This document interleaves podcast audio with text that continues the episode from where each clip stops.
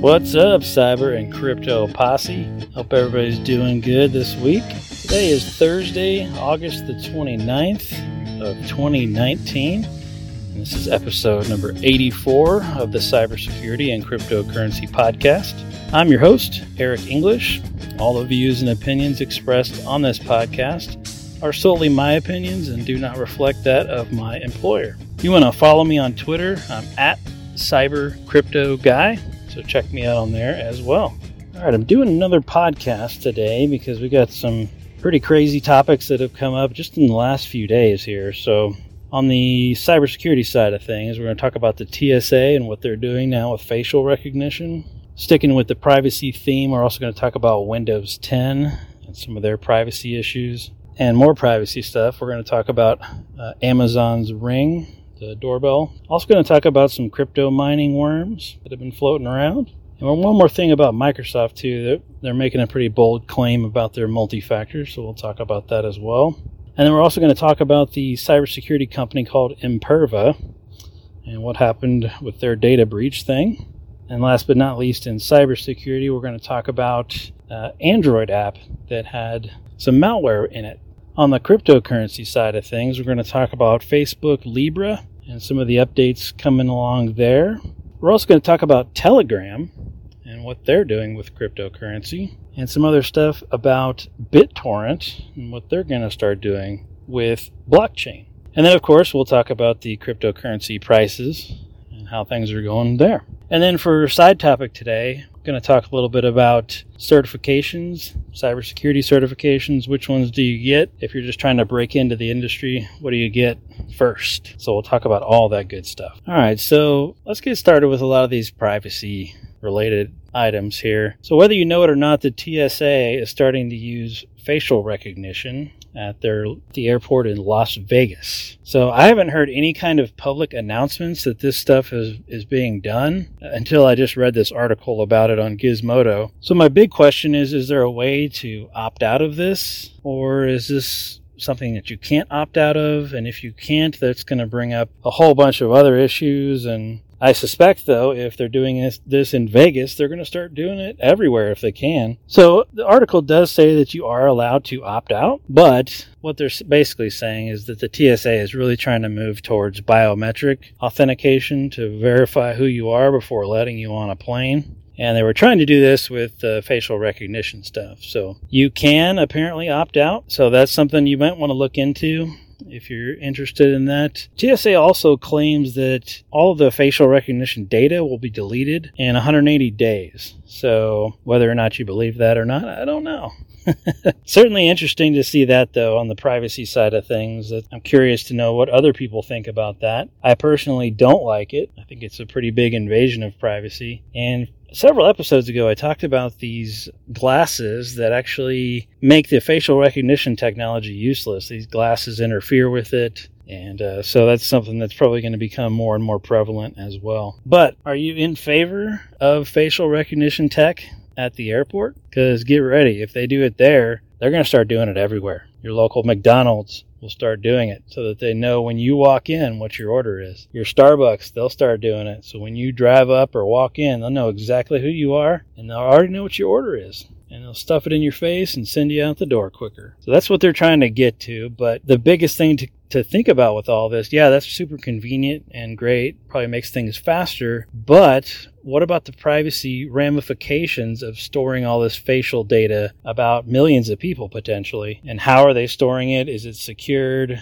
There's so many things to think about. So there's a lot of privacy issues still going on in the world. Uh, Microsoft Windows 10 also has some privacy woes. The Dutch authorities are apparently apparently going after uh, Microsoft specifically for Windows 10 and talking about the a lot of the privacy issues that Windows 10 has. So the Dutch are basically saying that Microsoft is still in breach of the EU privacy rules. So this also falls into GDPR kind of stuff as well, I presume. So that's going to be interesting to see what happens there. Microsoft can afford it, right? They're they're uh, just going to spill over, you know, a billion bucks. Here you go. See you later. Thanks. No big deal. But the fact that Microsoft is doing it and pretty much all of them are doing it now. So we have confirmation on all these companies that have privacy issues. So, privacy is going to be one of the biggest hot topics, I think, for quite a while because very few people think about it. But when they do start thinking about it, they think, oh my gosh, this is really serious. We're getting better about it. More and more people are starting to, to get into it and, and care about it. But the average person doesn't give a crap, right? So, but there's more confirmation that Microsoft Windows, specifically Windows 10, is also capturing a bunch of data on you, whether you like it or not. All right, some other news here about Ring, the video doorbell, if you've heard of them. Amazon purchased them fairly recently, so they're now an Amazon company. As we've discussed on previous podcasts, we know that Amazon is also one of those companies that has those privacy issues. Well, guess what? Amazon and Ring, 400 partnerships with police departments across the U.S. Now, they basically doubled what was previously reported. Uh, apparently, there was only 200 that was reported previously, but the Washington Post figured out that there's actually 400 of these police departments. So the big question here is what are they doing and why do these police departments need to get involved? How much can the police do? Can the police just, you know, at, at a whim, they can go, hey, I want to look at this guy's video doorbell now. And they can just all of a sudden bust in and, and they can watch your camera and watch all your recorded videos and stuff. I mean, there's some serious privacy concerns there with that. Uh, so if you use the, the Ring doorbell, these are some big things you definitely want to start thinking about because privacy is going to become a big, huge issue with them as well. And we already know that, right? Amazon's been verified to be one of the companies that's that's uh, taking all your private personal data and chopping it up and selling it to give you advertisements, right? But this one's different. So they're, you know, they're partnering with law enforcement, which, you know, typically you'd think that's a good thing, right? Maybe it helps them catch the bad guys faster.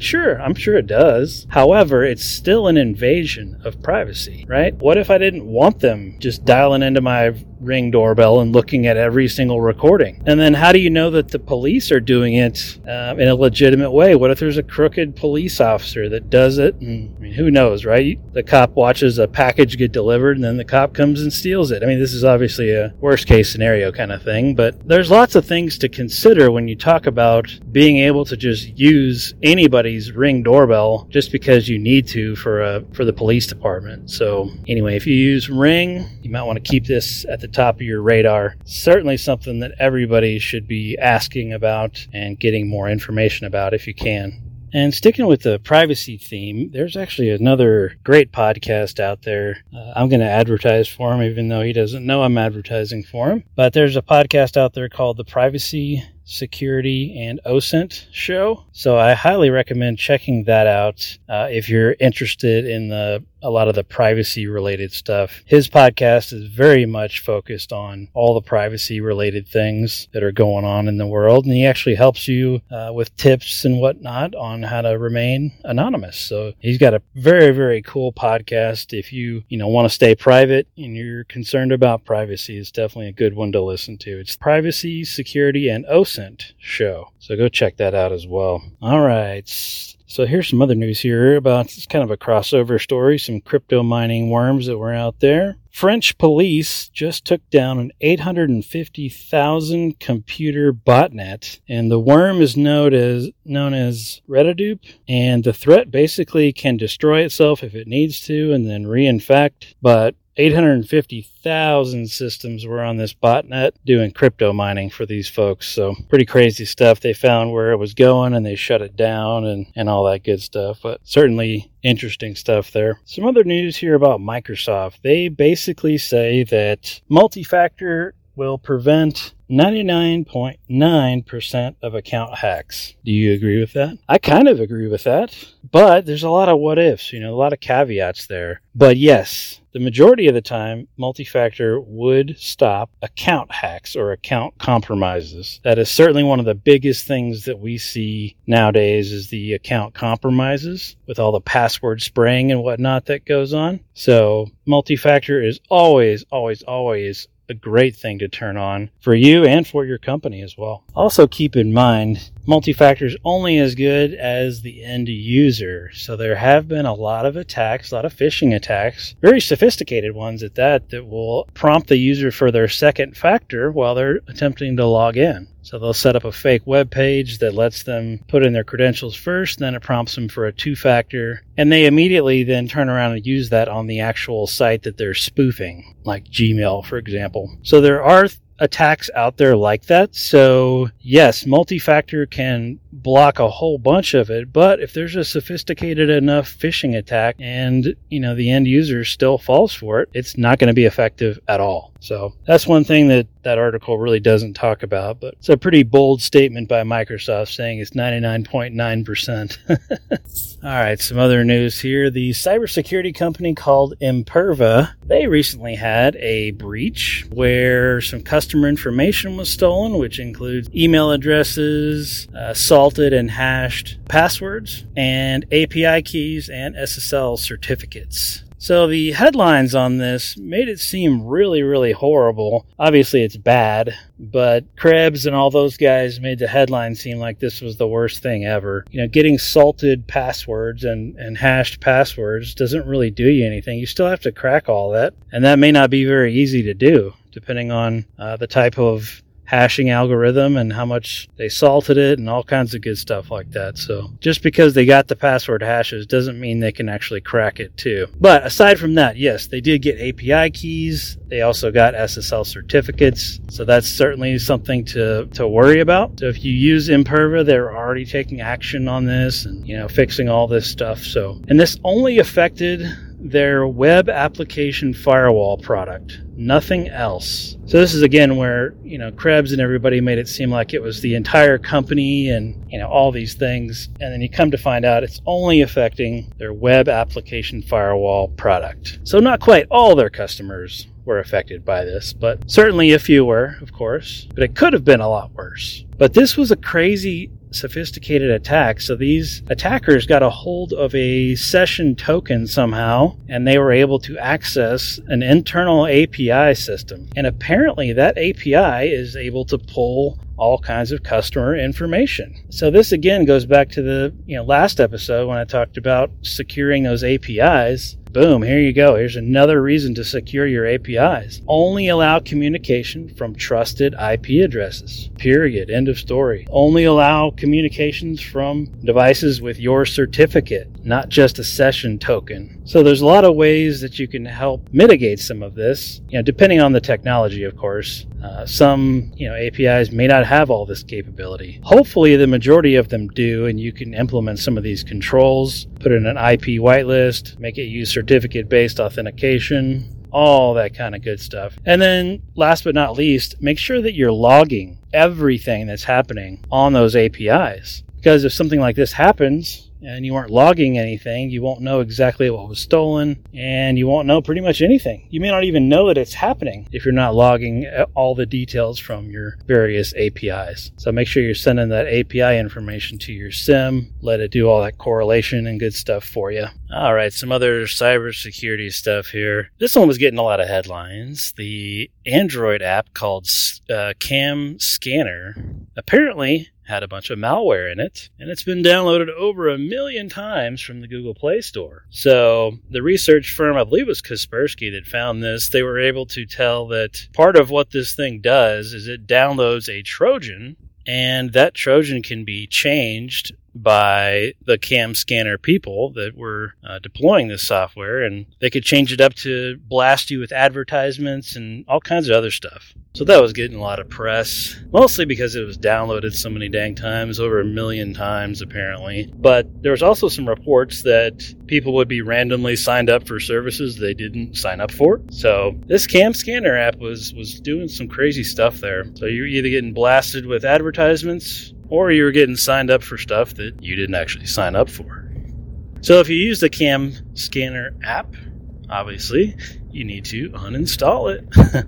Google did remove it from the Play Store, so it's no longer available. But since it's been downloaded so many times, it's bound to be out there on some devices still. So if you got some old tablets and stuff laying around, make sure you've uninstalled that app if you were using it. I personally have never used it, but apparently a lot of other people did. All right, so that's it for news related stuff on the cybersecurity side of things. As for our side topic, I was going to talk about security certifications and which ones you should get first if you're trying to break into cybersecurity and infosec. Which ones do you go after first? All that kind of good stuff. So i guess my my overall take on it is yeah you got to start somewhere. So you know getting the base baseline certs are always good. Security Plus just to kind of get going with it. Ideally, though, you really want to push yourself and you want to get the big certs like a CISSP. Uh, you want to go out and get a CEH if you can. You want to really go out there and, and push yourself to go get those big ones um, rather than just getting a Security Plus, which, you know, Security Plus is good. But when employers look at that, they're thinking, okay, this guy is a level one InfoSec person. Whereas if they see a CISSP, they'll think a lot differently of you. Also, too, in addition to just the certs, highly, highly, highly recommend having at least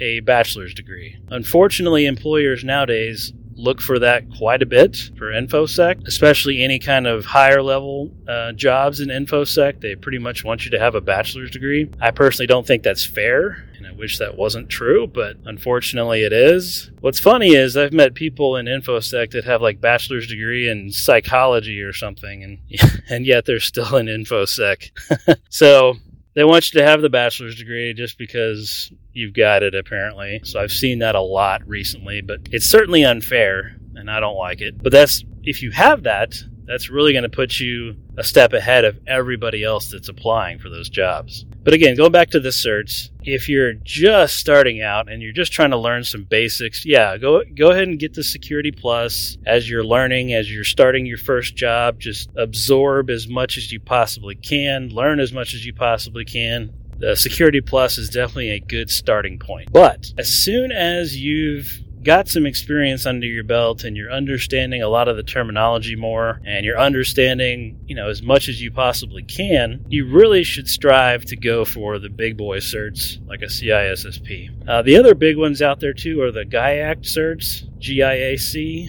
Uh, they have like a what they call it a GPEN. It's sort of like a CEH, but it's the GIAC version of it. So those are also really good ones to have as well. But kind of the gold standard right now is a CISSP. And then from there, it just kind of depends on what you want to specialize in. So if you're going to be doing ethical hacking, you probably want to get a pen and a CEH. Or if you're going to do forensics, then you want to do the uh, CHFI and another uh, GIAC forensics cert, for example. But if you're if you're just starting out, just learning all the terminology, just getting into infosec, and you're just trying to to learn as much as you can, start with the Security Plus, nail that, and then once you've got that nailed, get in, get a job, start working, start understanding as much as you possibly can about infosec. And just because you're working doesn't mean that you should go home and just not think about InfoSec anymore. And this is, I think, where a lot of people I don't know, I guess where a lot of people might fall short. If you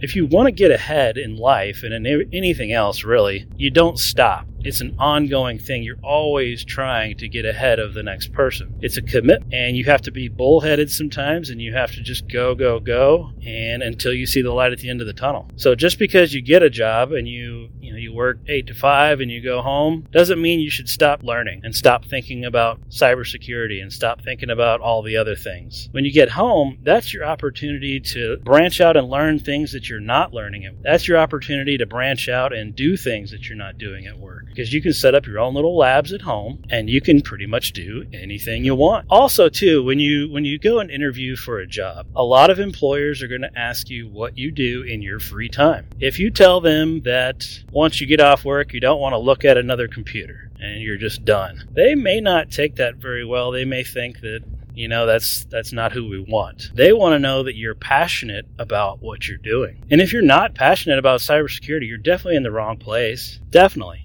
you got to be passionate about what you're doing. Otherwise, you're going to hate your job for the rest of your life, and that's going to suck. Nobody wants to do that. Don't just get into something to make money. Get into it because you're passionate about it and you love doing it. Because without that, you probably won't be all that successful. But if you're truly passionate about it, and you can show that to the employers that are interviewing you and they ask you what do you do in your spare time when you get home from work? And you say oh i've got my own little uh, ethical hacking lab at home that i set up and you know i do all these tests and i you know run these hacks and exploits at home and all that kind of stuff. If you if you start saying things like that the employer is really going to take note because that shows them that you're really really trying to get somewhere and you're really really trying to learn as much as you possibly can and be the best that you can be. So, those are all things to keep in mind. Obviously, to get on the radar of some of these employers, you have to have those certs, and it sucks. I mean, it really does. I don't think it's fair, but that's what they want. They want a bachelor's degree and bare minimum a security plus. So if you can go get those two items, that'll certainly get you at least looked at a little bit more by employers. And then it's all about once you get in front of the employer, what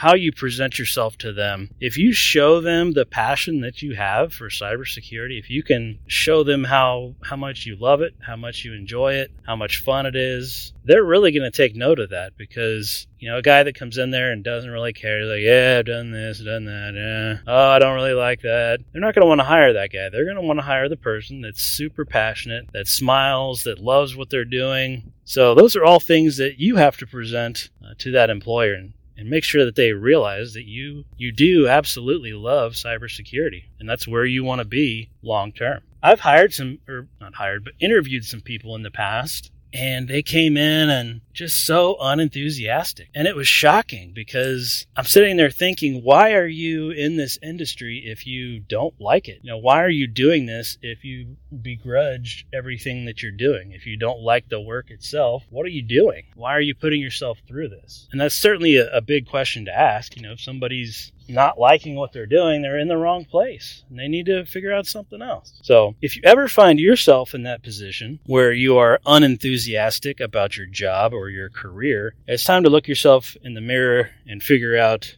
what else you should be doing, figure out what you're actually passionate about, and then go switch and go do that. Because if you're not passionate about it, you're going to be miserable your whole life. I love my job. I have a lot of fun at work.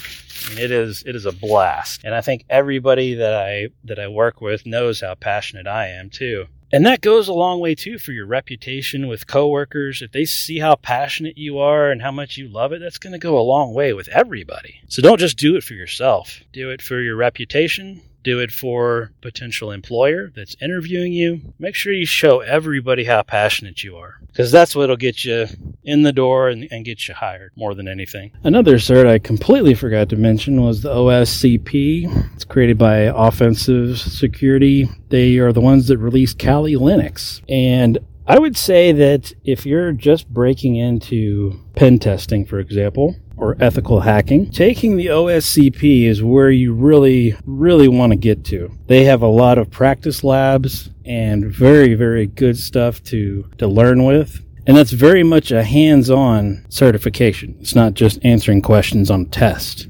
So I would say that you'd probably learn a lot more of the actual doing of the work if you strive to take that test, the OSCP. It's a 24 hour uh, hackathon essentially when you go and take the test. They give you access to a an environment to play around in and you get to see how many systems you can hack within that 24 hour period. So definitely a cool cert. Their their learning resources are great. Uh, really teaches you a lot about how to actually hack, and I would highly recommend that if you're going to get into the ethical hacking and pen testing. Uh, if you're going to get into more of you know blue team kind of stuff and you're playing defense, you know the other you know question and answer kind of certs are, are really where you want to be.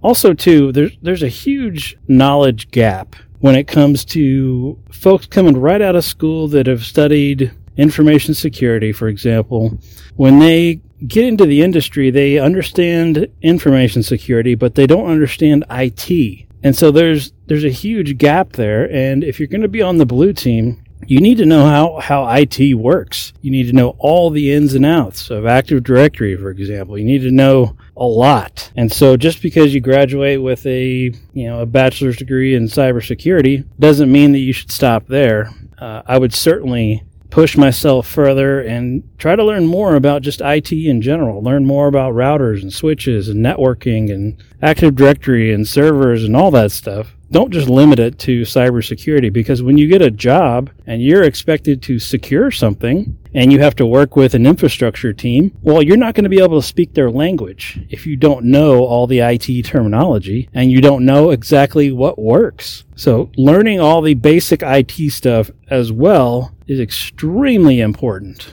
I've worked with quite a few folks that have come right out of college into InfoSec and they get infosec totally. But there's just a huge gap. They don't get it and they don't understand you know why they can't do something. Or hey why can't we secure it this way? Well because it's not even feasible. You can't even really do it if you look at it. And that's the it knowledge gap that i'm talking about. So anyway, I went off on kind of a tirade there, but uh, OSCP for a hands-on cert. If you want to do that for more of the red team kind of stuff, blue team, you want to get just question and answer uh, certifications, and uh, don't sell yourself short. You know, don't don't just go for the security plus and and be done with it. Go for the gold. You know, don't just go get the low level cert because you feel like that's the only thing you can do. Study. Go after the big one. Go get that big one first if you want to. Go get a CISSP first. Go get the OSCP first. You know, it's all about what you're willing to put into it and how much return you want out of it. it. takes a lot of dedication, a lot of time behind the computer, a lot of research, a lot of everything. It's a lot of effort. But if you're willing to do that, you can get these big certs right off the bat rather than waiting to, you know, get a security plus and then work your way up from there. So there's a lot of different ways to, to do it and there's really no wrong way to do it. But hopefully I've outlined a few ways that uh, can help some folks out there. My journey was started in IT and I did that for almost 10 years and then switched over to cybersecurity. And I've been doing that for about another 10 years. So I got to see both sides of it. So it makes it really, really nice when I'm trying to explain cybersecurity and trying to get the infrastructure teams to implement new controls. I know exactly what we can implement because I know it works because I've done it before. So anyway, I hope that helps anybody out there trying to break into InfoSec. Don't sell yourself short. Go for the glory. All right, so some other cryptocurrency related news. And we've seen this one coming, but uh, BitTorrent. So BitTorrent issued their own token a while back. Well, now they are doing a blockchain based streaming platform. So it looks like they're going to offer channels, like TV channels, through this blockchain based streaming platform. I've seen this with one other company. I don't remember who it was, and they weren't able to really get it off the ground. But maybe with the backing of BitTorrent, they can get this thing going and get it off the ground. What's interesting is getting people to buy into it. I mean, it's still just a TV streaming service, right? People aren't really going to care that it's on the blockchain unless they can earn some sort of rewards for watching. Yeah, that would that would be certainly really really cool if they could do that. So more to come on that as that gets released. Some other crypto related news. Telegram is supposedly releasing its own cryptocurrency. They're going to call it Gram. And supposedly this is coming this October. So they're trying to get ahead of Facebook Libra, apparently, and they're going to issue their own called Gram. So Telegram's jumping into that game as well. So that will be interesting once that comes out. Facebook still can't get theirs off the ground. They still can't get any regulators to even allow them to launch this thing. Yet somehow Telegram, I don't know, I don't know how Telegram's getting around all that, but they say they're launching in October. So interesting stuff there. Obviously Facebook has a lot more reach than Telegram does. But still, it's it's pretty much the same concept, minus the fact that you know Telegram probably has half the users that Facebook does. So anyway, I thought that was rather interesting to see them going after Libra but Libra has been halted and halted and halted over and over and over. But they're trying. They're really their test net is up and some kind of cool stuff. If you uh, are into blockchain hacking, you can actually uh, go out to Libra's bug bounty page. Uh, you can actually go to hackerone.com slash Libra and they've got a bug bounty page for Libra and you can report bugs and insecurity stuff and all kinds of good stuff on there. So and you can make up to 10,000 bucks if you find a critical flaw. So their their payouts go 500, 1500, 5000 and 10,000. So check that out if you'd like to be a part of their bug bounty program. That can certainly earn you some good bucks if you find something. But their test net is what you'd be testing on. So it is up and running and alive and well. So if you're just curious about Libra as well, you could certainly go through this process of of setting up a system on the test net just to tinker around with it if you'd like. But I still wonder is it actually going to get released? I just I don't know. I really don't know. I don't know how they're going to get it past all the regulators and if the regulators will actually let it happen. So we'll see what happens with Telegram too. Uh, they say they're launching in October, but we'll we'll really see what happens there once we get closer to that. All right, as far as the crypto prices today, we're looking at uh, 9500 for Bitcoin. It is way down. Ethereum's at 169. Ouch. Ripple's at 25 cents. Man, talk about way way way down from where we were.